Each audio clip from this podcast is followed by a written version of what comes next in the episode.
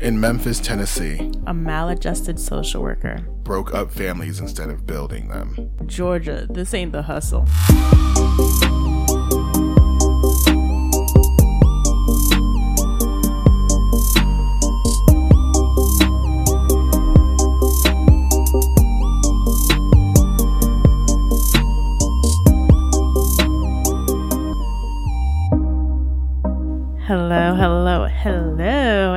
Welcome to What Did You Do? In case you forgot, in case you're new, this is your bi weekly true crime by two people in the field of human services, social work, and all criminal justice. There it is. All that. I don't know what you're doing. What's your name? Oh, yeah, that. That's the Did I miss that part. part? My name is D.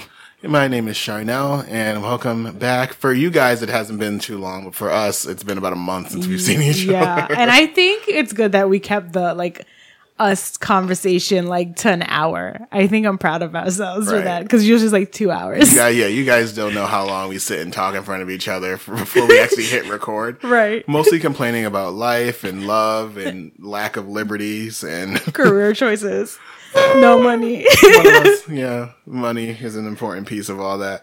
But that is that is what we do, and it's part of the friendship. You know, it's Yeah. what love and life looks like. Right. But we're happy to be back. It's part of the circle of life. Um, I only bring that up because, of course, I things. yeah. Beyonce. That album was amazing. I haven't heard all of it yet. Ugh, it's Bigger amazing. is amazing though. I just felt like it did what Black Panther should have done, which was bring African artists. Well, it's Kendrick Lamar. Yeah. But like, yeah, like they could have kept Kendrick, but like bring African. I was like. Kendrick Lamar doesn't care about the diaspora. uh, but no, there- there's been so, so many things have happened. You guys have probably missed. I'm pregnant. Like all these things are things are moving and shaking. And, Don't like. I'm not pregnant. He's just being crazy. Yeah, I said I am. So it's Yeah, fine. but people will be like, "Is it really D?" No. no, if it if it was, that'd be funny to me. Um, because I feel like it might be true. I'll find out. Because it could be. You know, it's just funny to me because you're a woman, so it could just happen.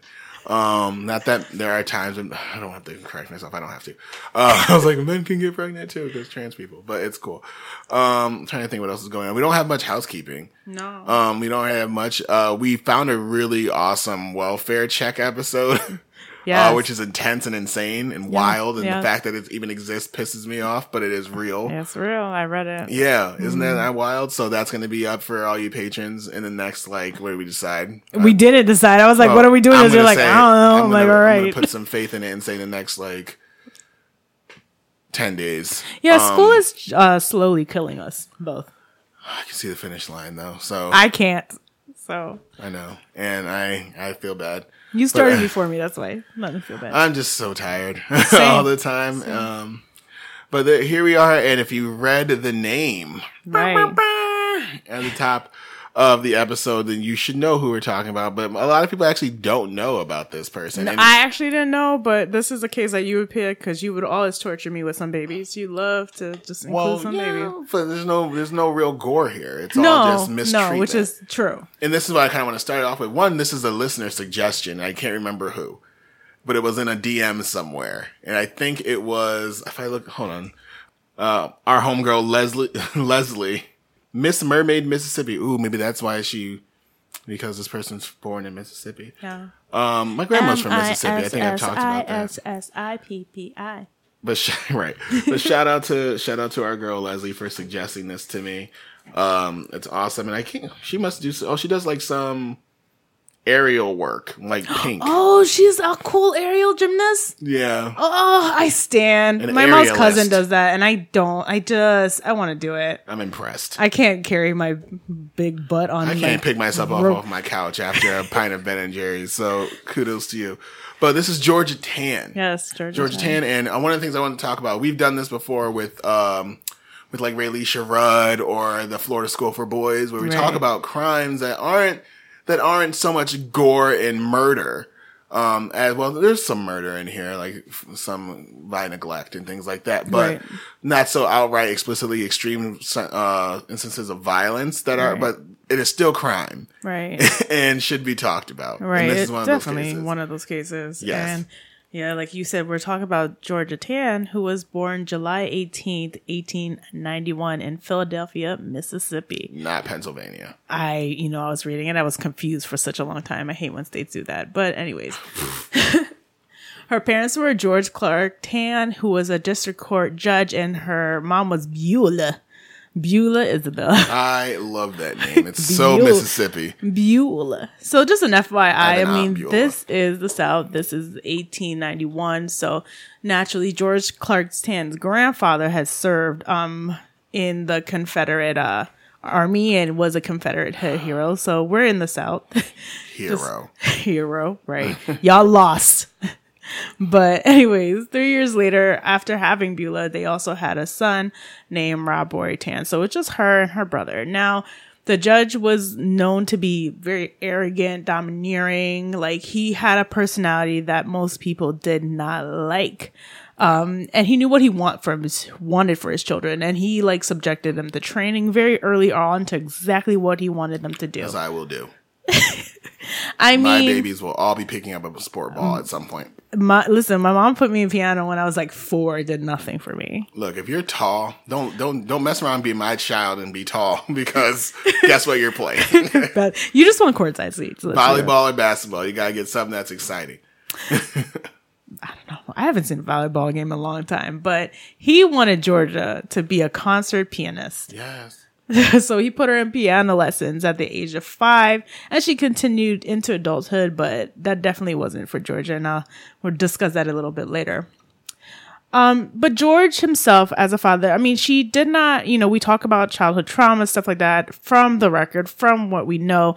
She did not go through uh, really anything, you know, and she she was raised by a man who was a judge and the most educated man in his, in his town. So she didn't really have a much hardship. So it's hard to understand what goes on later, but maybe I'll have some See, this insight. is this is my this is my thing is I don't think it is. Mm-hmm. because what comes along with being successful, most and like intelligent and arrogant, is kind of this. uh I don't know. This but that was her father. No, I'm saying It's not that she I know, but I'm saying, way. but seeing that, well, a lot of times we know social learning theory is Right. that you are going to model the behavior that is being modeled, for which you. is So definitely something, is- right. Someone is very self-serving and self-centered, Right. and because they're so arrogant and so pedantic, she carried that. Right. I think that mixed with her father's pressure could have been the mm-hmm. reason, like that pressure to be This is a successful. rice cooker. Right now. Right. a lot of pressure in there. that pressure to be successful and not living up to his expectations. Like, well, dad, look what I did. I made money someplace else, even though it was really bad. But Terrible. anyways, he was an influence in their lives, and it's said that George was like had a love hate relationship with both of his children. But Georgia graduated from Martha Washington College in uh, Virginia with a degree in music in 1913. Um, she took some social courses at Columbia University for two uh, summers. So I'm guessing like social, social work, stuff like that. she took intro to human services, and she's like, "This is all I need." this, this is all I need to know exactly what I'm doing, and we know that's not what that's not what happened. took intro to social policy. She's like, got it. Got it, and totally was a mess. But Sis hated that piano, and that music degree went to nothing. She actually wanted to become a lawyer instead, and with the help with her father, me too. That's how I think that's how we all start. um, she wanted to, you know, with the help of her father, she um passed the bar exam actually in Mississippi, so she could have practiced law. But her father did not want her in that, you know, courthouse because that wasn't the norm for women Yeah, at the time woman's place. that's not what you do. Um, so not wanting to have a traditional family and just become a mom, she decided to, you know, do what was acceptable for women with her, I guess, knowledge to do and become a social worker. See, because social work, what people, well, anyone who's who's been They forced should to have let her read, just be a lawyer. they should have. Anyone who's been forced to read about social work or the history of it knows that it's fairly new in Right. nineteen. What is this?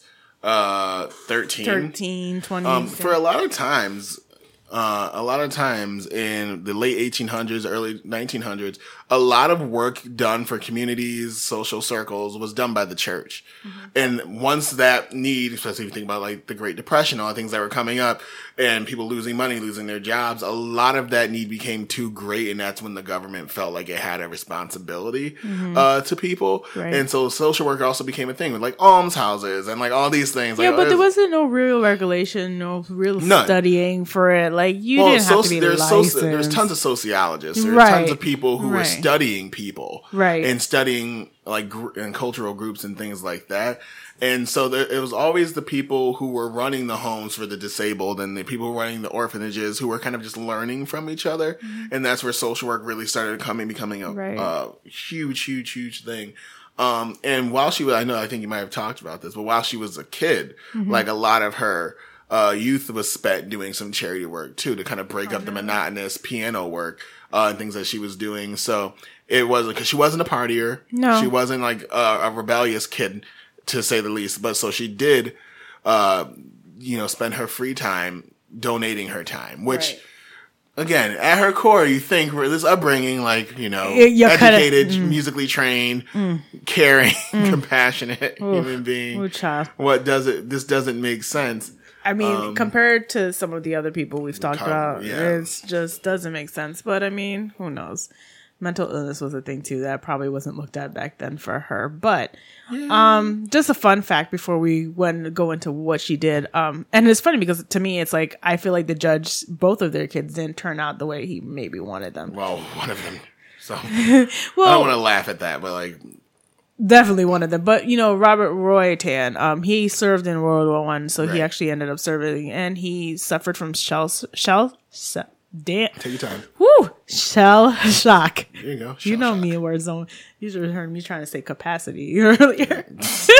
She was coming up the stairs. She was like, "Would you call it compassiveness?" we were just talking. Capacity. Listen, I was like, what is compassive? It's so funny because like it English wasn't my first language, but I feel like it affects me more It's as so an funny adult. to me that it wasn't though. Like that's why. No, I don't really consider maybe like adjacent or like because my grandma was a caregiver, so she's only Mm. spoke Haitian Creole. So I think even before I was school age, I had to communicate with her. So I don't Right. wouldn't say it was completely my first language, Sorry, go ahead. But yeah, like I, maybe like alongside, I was doing both at the same time, maybe.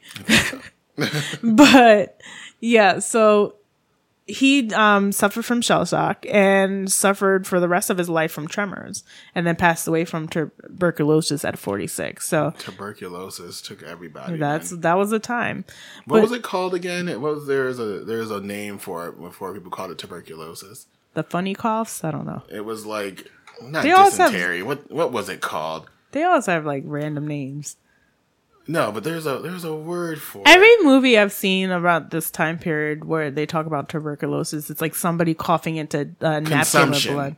Oh, That's what they used to. Hmm. call it. Yeah, yeah, yeah. I don't know why that mattered to me. I apologize. I- just mattered I am a trivial person.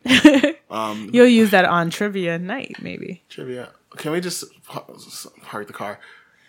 I've I love games, and I just started playing Unstable Unicorn. So if you guys don't know that? what that, I'll explain another time. but Unstable Unicorns is a game about unicorns, and I know it sounds ridiculous, but it is it's it's for fourteen ages fourteen and up, so it's not for kids, but it's hilarious and it's fun, and I don't know. Is this uh, on your phone? No, it's a card game. I own, I'll show it to you before you bounce. You are grown It's twenty dollars on Amazon, seventeen in Target. Okay, My. Little Pony. Um, it's not. it's not. Uh, there's there's cards in there that I love. So they have a card like my the horniest unicorn, um, the most the the most fertile unicorn, uh, the giant like all these. We're gonna have to ones. discuss this game off Yeah. because I'm so confused. But back to the games that this chick was trying to play. well, then with her games and her new social work lifestyle, she decided to work for the Mississippi Children Home Society. Um, she just, you know, More this is her, huh? so more specifically, the Kate McWillie Powers Receiving Home for Children Yeah, yeah, yeah. in the capital city of Jackson. You, you better give her her credit. No, I don't want to give her anything, but that is that is where she worked. She's that's where she started with her experience and that's this. also where some terrible things started happening. Her, not so terrible, but some irresponsible child placing habits started taking place. Well, she adopted an infant at this time. Well, yeah, she did. She she got she got June, right? Yeah, that right? June. Yeah. Um, she was the daughter of a family friend, correct? Yes. Okay. And then she also uh, started to be involved with Anne at, at Atwood, who was the how home house mother. Which Um, is like if you guys pay attention to group homes today, it's like a director. Right. um, Anne was uh, eight years younger than Georgia, and at this point, it wasn't Cradle clear. robber. Huh? Cradle robber. Cougar? I don't know.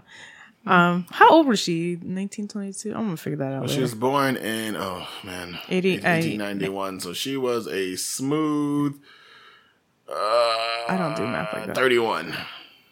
So I mean, 31. This girl's somewhere in her 20s, Right? so it can't be that bad. Yeah, I can So tell. it can't be that bad. Like, Yeah, nah. I wouldn't. But but um, it's not clear to what their relationship was at the was. time. But everyone kind of knew that they were probably in a relationship. at a time. Um, in the South. But Tann was terminated because of her questionable child placement methods in 1924. So this is where the stuff comes into play as far as like Right. So her her child placing methods, uh, while she was at the Kate uh, McWillie Powers home that's wasn't a mouthful. Like right while she was working while she was working in Mississippi. You should say that. I don't like um wasn't so much um what's the word neglectful or malicious or malignant or any other bad word I can think of right now off the top of my head as much as it was irresponsible. Right. Like placing children in homes that clearly weren't prepared for children. Right. Um, placing children with people who were clearly pedophiles. Like things like that. Like and it only got worse. Right. So like it was things like that. And so once they realized it was she was providing unsafe homes to homeless children, Right. that's when they're like, You gotta go, man. Right. And she basically ran to uh to Memphis. Memphis, Tennessee, with June and Anne and Anne's infant son Jack. Anne had a baby outside of wedlock at this time. Um, so I mean, I guess maybe in their relationship, she was still going with um, out of men too. Like I don't know. Well, so yeah, I mean there are tons of people if you talk if you look back in the day, there are tons of people who were queer, who were Yeah. especially women. Right. Who were sleep who were married and uh dating men because survival. Right. Um that again, it is nineteen twenty two in the South. Right. And and even in the I north. mean, now homo- in the South. Well, but even in the North, homosexuality, queerness, all those things were not something that was celebrated. Um, I mean, if you go close to New York, like Harlem and all this stuff like that, um, you would start seeing, um, what's her name? Not Gladys Bentley. What's that might have been her name. Like you started seeing cross-dressing women and things like that in in shows, like in speakeasies and things like that. So the idea of queer people was becoming prominent in these liberal cities and these Right. big uh, industrial cities, but it wasn't. Um, but it wasn't for this. Uh, so yeah, Yeah. So they Yeah. started living together. Um, as they, do. which and and they call that when two financially independent women you know cohabitate they call that a boston marriage just i mean you see that in the case for what's her face uh the one with the that has the rhyme in massachusetts Has the what? she had the rhyme that um the hatch and she killed her parents why can't i remember her name Oh, you're talking about um the girl with the axe? yeah You say Hatch? yeah because yeah Were you thinking Hatchet? maybe Lizzie Borden. there it is I was gonna say Annie Borden, but it's Lizzie Borden. Lizzie Andrew. She was also in after her, you know, crime. Um, was in a Boston marriage as well. Yeah, I Um, mean, there's a lot of. I mean, Boston marriages were like. I mean, a lot of times, again, there's a safety in in just pretending to be something you're not. Right. Um, but I think I think that um, there's a. I was gonna say something. Never mind. Screw it. Um, But at this time, uh, so Tann, while in Memphis, she was hired as an executive secretary at the Shelby County branch of the Tennessee Children's Home Society, and that's when things went awry. well, I think you meant the executive director. right. So once she found her way uh, to Memphis and working and stabilized herself. right in the Tennessee Children's Home Society. Things got weird. So her child Weird to say the least. Right. So her child placement methods were already suspect early on in her quote unquote career. But when she began work there, things went pretty dark. Now, around this time, around about 1918, um, adoption in Tennessee was really undergoing a lot of new policy and law changes, specifically in an attempt to make adoption a bit more accessible. Um, and less expensive because a lot of black market baby deals were happening. Right. Um, they were skyrocketing and it's obviously unsafe. And- but it also got to the point where mothers in the South were selling kids. So if you guys, if you guys know anything about watching any Lifetime movies based in the early 1900s, because I love those things, or any Hallmark movies, there were a lot of times where pregnancies were hidden. That is not my ministry. It is not mine either. No, Oh, I mean about like, the Hallmark. And oh, like, I yeah. love those things. I my my sister and my mom, my godmother is not in me. I don't have that in my blood. I don't Oh. have time for that chick I- stuff. I love it to death. I won't. But no, so when those things are happening, so there is a lot of things, and so instead of encouraging um, mothers that would say, "Hey," and to normalize adoption, which unfortunately Georgia Tann actually helped do. Right. like some of the stuff she did help normalize some. I was like, oh, So there was a lot of there was a lot of secret babies being being had, and and uh, there were no there was I mean there were some murders and deaths of babies, but a lot of times they were sold. Right. They were sold to neighbors or given away. Uh, and so in this time, a lot of unsafe practices were happening. So Tennessee tried to get ahead of the ball, which, which is weird for states to do. Um, but now in these new, in these new time of new policy, uh, agencies could only charge for the services they actually provided. Right. And so around this time, your typical adoption fee in Tennessee was somewhere around $7, which in 2019 dollars is a hundred bucks. right. So cheap Cheap. for like right now, I could adopt a few babies But if I wanted to. again, they were trying to make it more accessible to people. Right, and so that was the that was the point. Yeah. And it wasn't that like they obviously there was some uh some vetting processes. So if you were impoverished, you know, getting like adopting a baby was a little bit more difficult. Right. Um, if you and your husband worked a job and you guys just couldn't conceive, that was a little bit more difficult. I think this was still at the time where people would have children so they could work. yeah. So, Well, yeah, you would have babies and hope that they were healthy enough to work. right. but tuberculosis. And I'm not even joking. That was real life. Uh, it wasn't called consumption. Consumption. um, but Georgia quickly realized uh, that people outside of the state would be willing to pay a pretty handsome amount of money to procure a young baby. Now, one of the things I want to take a sidestep in is not just any type of baby. No, because then it wouldn't be it wouldn't be America. It would it's like, but it would also wouldn't be the 1920s. But blonde haired, blue eyed white babies. Like there is, I mean, all babies, you know, all babies, you know, got a some kind of sum or amount of money for them. They all got a wager, but blonde hair, blue eyed babies were the top of the very Aryan, very white supremacist, but I also think 1920s the South. right. And so Georgia was more than happy to help these families looking to sidestep the adoption process for a fee of $5,000, which in American dollars today is 72,610 bucks. 72,000.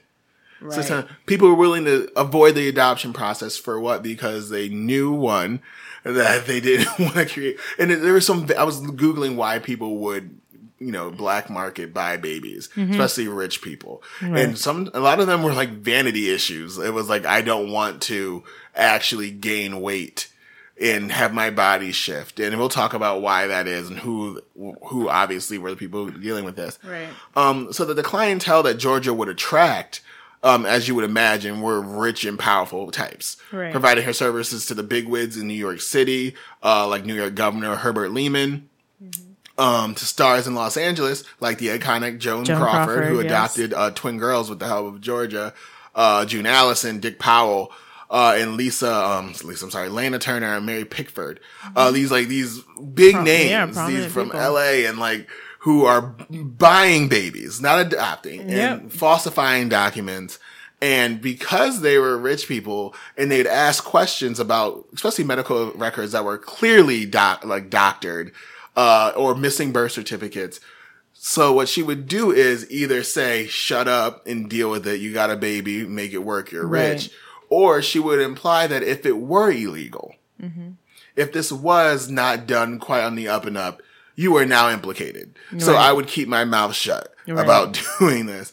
And it happened a lot. And one of the things I read, which I thought was really cool, um, was professional wrestler, the nature boy. Mm-hmm. Yeah. Ric Flair, Flair. Um, who was actually born in Memphis around 1950, was supposedly one of these kids. Yeah, That I where I thought that was so Yeah, wild. yeah. Like it's, so it's not too far. Away. So it's not yeah too distant.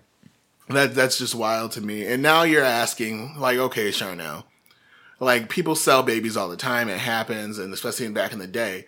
But she wasn't selling the orphanage babies. Nope. Like, where was she getting all these kids to sell? Because you couldn't take orphanage kids because there were too many hands in the pot, so to speak. There were way too many people with their hands on paperwork, too many people that you would have to bribe, threaten, uh, manipulate for it to happen. There were too many orphanages all over the state. Right. So she went outside of the system.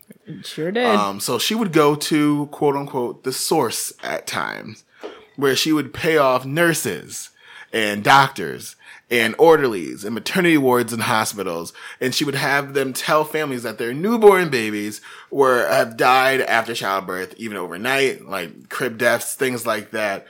And papers were forged, and the child would be handed off and sold soon after that.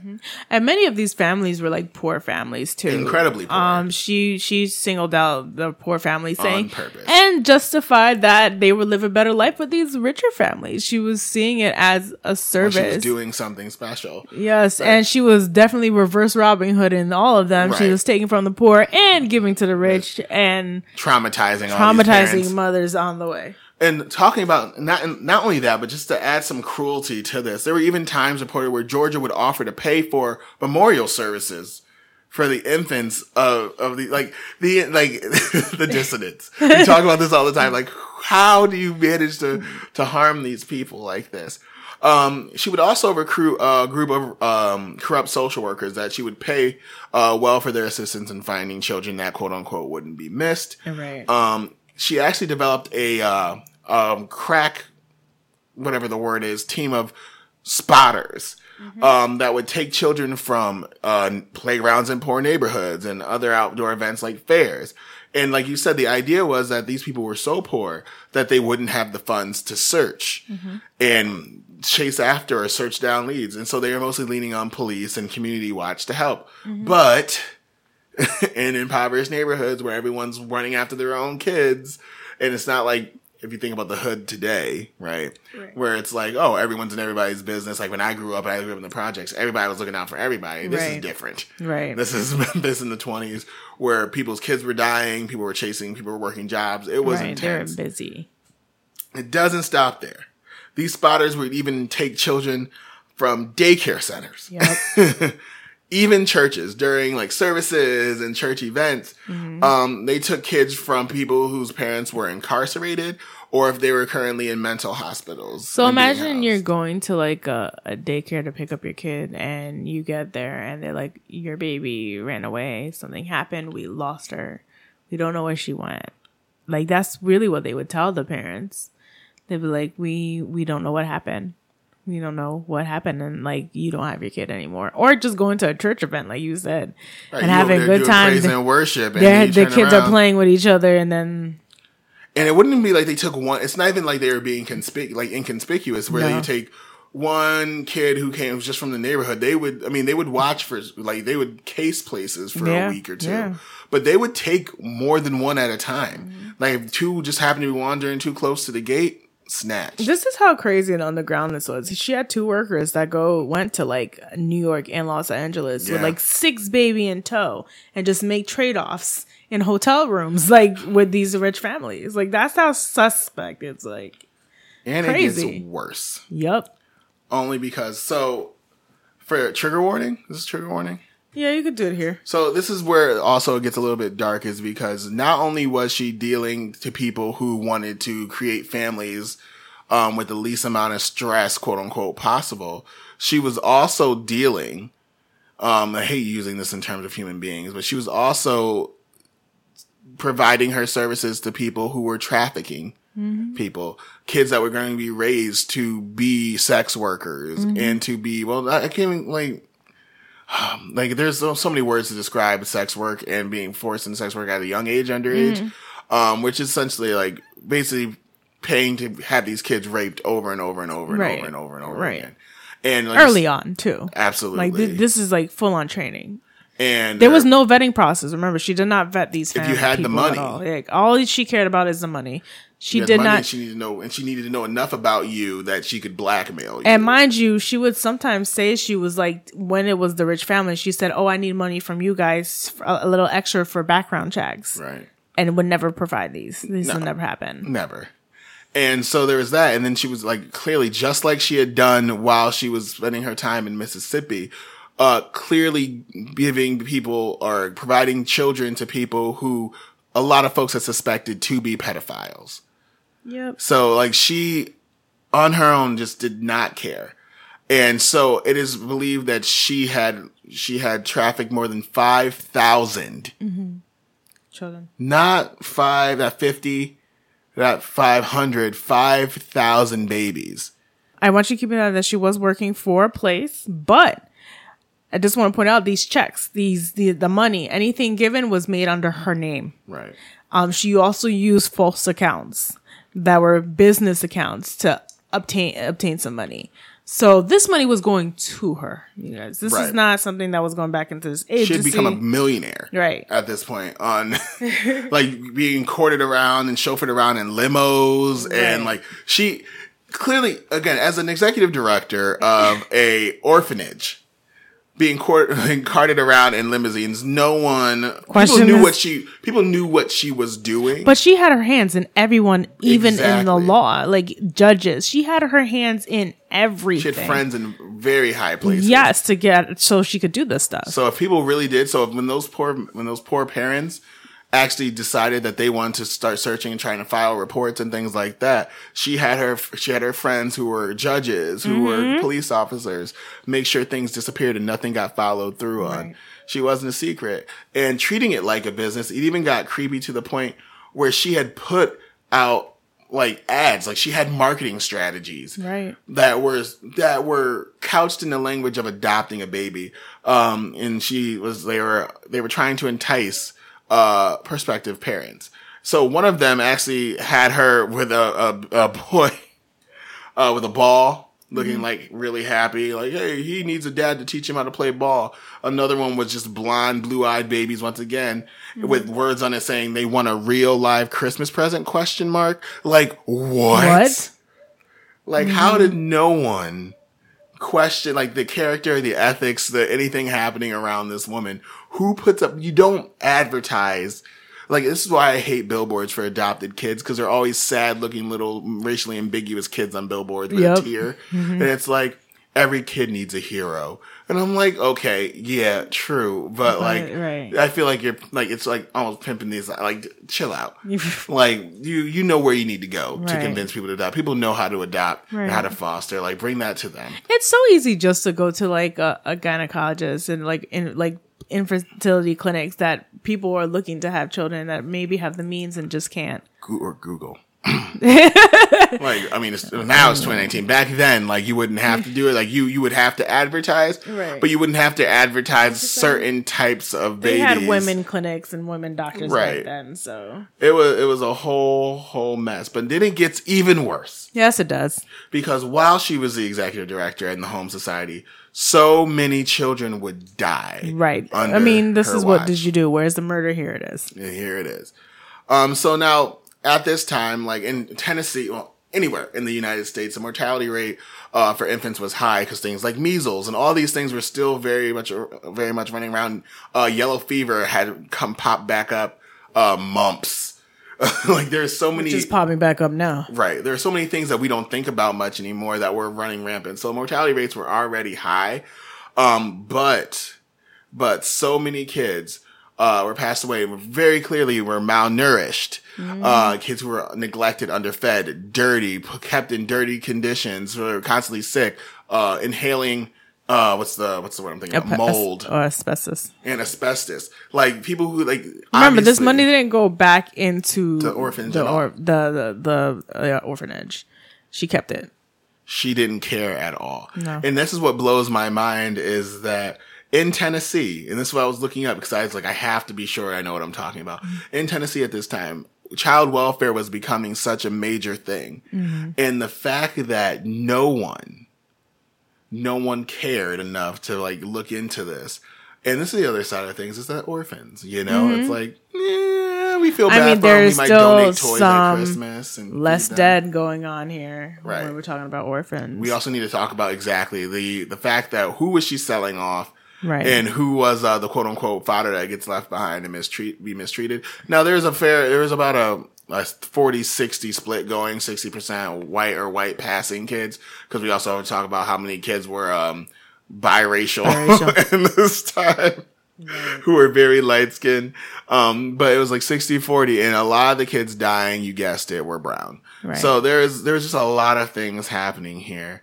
Um, and I and I, it blew my mind because again, like there was a lot of things happening where Georgia Tann became the face of adoption in Tennessee, and Right. she was normalizing it, and people were interested. Like the community was interested in adopting and creating families outside of the the traditional give birth and hope for and hope for health. I just want you to just put in pers- pers- perspective. Listen, I'm tired, y'all. Um, this is the 1930s. I just wanted to let you know Memphis had the highest um, infant mortality at this time, based on my facts here, and it was largely due to Georgia. I just want you to put that in perspective. Like, it was really her. Yeah, the city itself. Yeah, Yeah, there was a lot of, but it had the highest mortality rate Right. in the nation. yeah at the time. the city. Like, Yeah, the city. and because of poor health and poor uh, inadequate care. She would take them to doctors, but ignored the doctor's uh, recommendation for the children. She just really didn't care. Right, and I just I just feel so bad for all those like like misinformed, uninformed, um, like really broken parents who were looking and who were hoping to find their kids. And it's kind of like when we used to talk about um when we talked about Dean Corll. This is 50 years later in Texas, but where there's these kids would disappear and everybody be like, well, they must go, they must be going off to work To work. and nobody was looking. But when parents were looking, the cops were like, "Well, you know how kids You are." know, they get lost. and so, like, like poor kids don't have that don't have that luxury of just wandering. Like, Nope. How many poor kids do you know? And that's wait, let me rephrase this. How many poor kids do you know uh, back when we were kids? Think about that. Mm-hmm. That you know, just that literally just wandered without parents having an idea of where they were, what they were doing. Now they might be lying about what they're doing, where Right, they're doing, it, right. but they are where you know. It's They're- like that you people. know.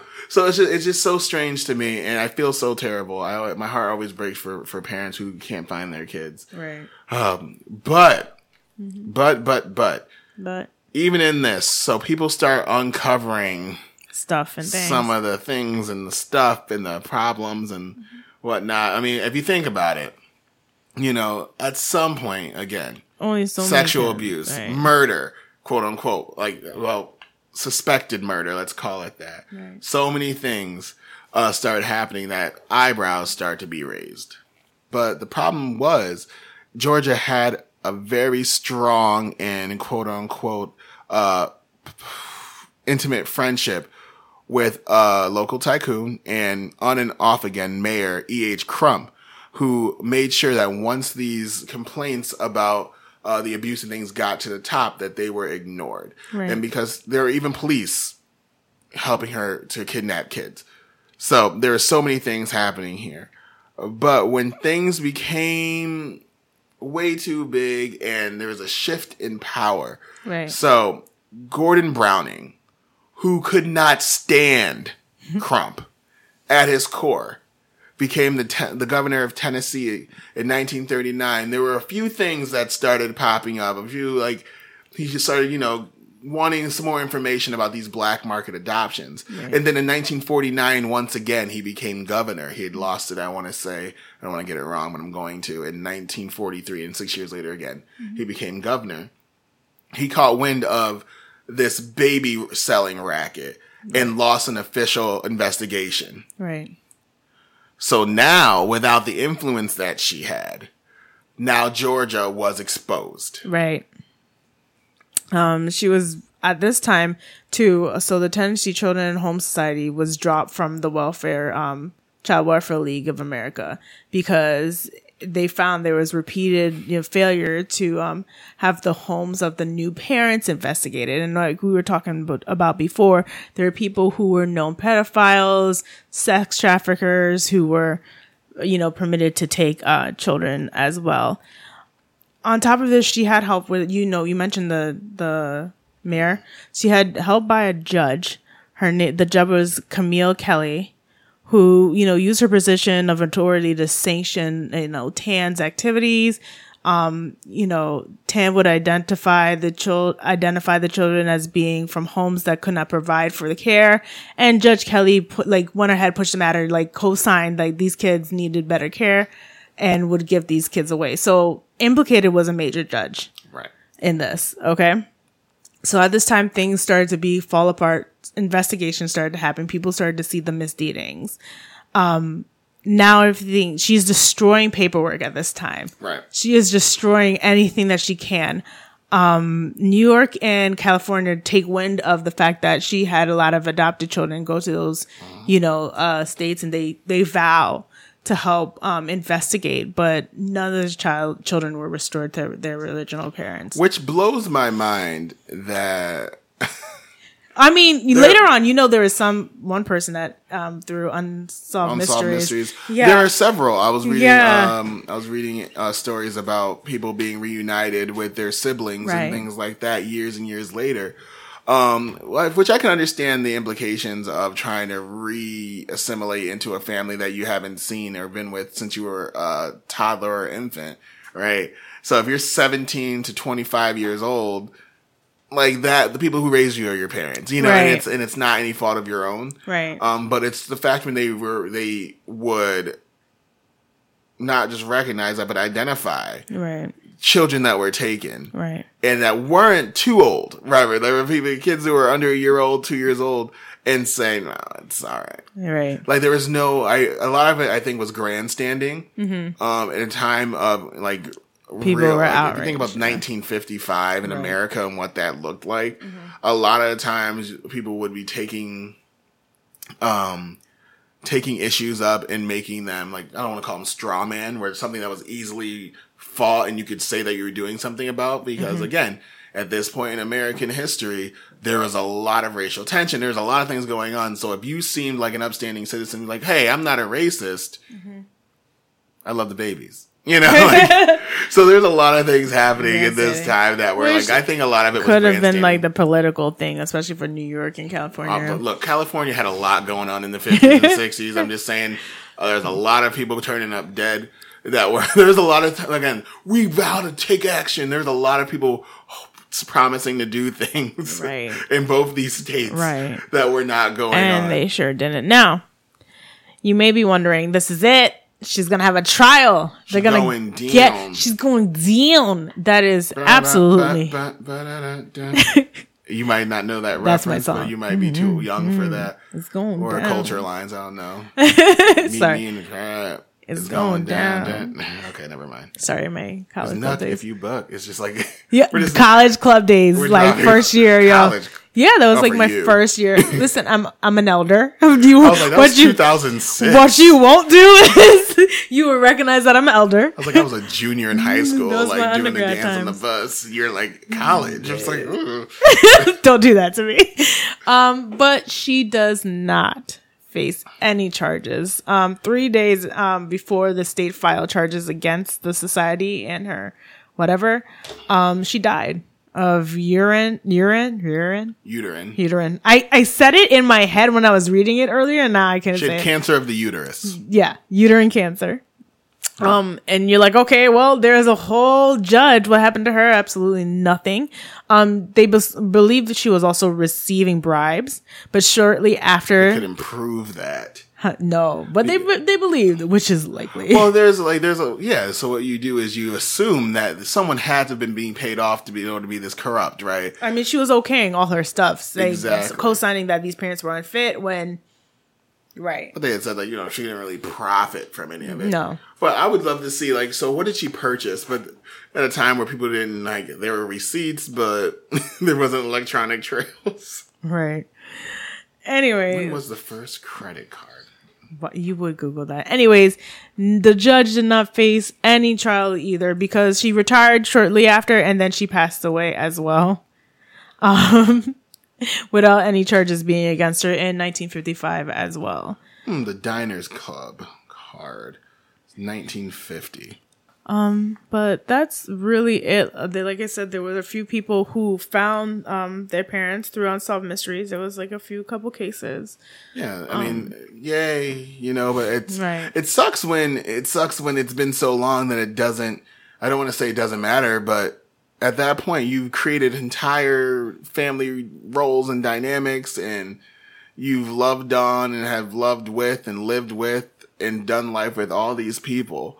Mm-hmm. Um, cousins, aunts, uncles, mm-hmm. friends of the family. You've created your own families under the assumption that you were a Crawford or you were a, eh, like, you know, like all these things. And so like, mm-hmm. at some point, to be honest, if this was me, I wouldn't, I wouldn't want to re- meet my birth. Like that's why when people were like, if you were adopted, wouldn't you just like, I don't know, like Right. at 55 Right. or at 45, like Leave would I want to meet yeah. the people who created me? Right. Like if I believe, like maybe it's the stress, i again, dissonance. And when I was uh, researching this, I was thinking how relevant this is to like even now. And like I always always think about the cases that we do and think about like the social relevancy of it all. About how we still have clear unjusted storage children nowadays. Uh, we could talk about the camps that they have the immigrant children with, and uh, we talk about these are poor children. We're talking about in this case that they are poor children. Um, so you know, we have those injustices going on already with that. Um, we could talk about mass shootings, school shootings, and how there's still no really end to how we're going to stop that from happening and how it's like this is where it's all spectrum. It could be rich, it could be poor. After these children pass away from a tragedy like a school shooting, legislative, they go crazy. le- What we're gonna do, what we're gonna do, and then nothing happens. So I, I've always said about this country, and this is one of the things I don't like, and I'm entitled to not like about things about this country, and this is one.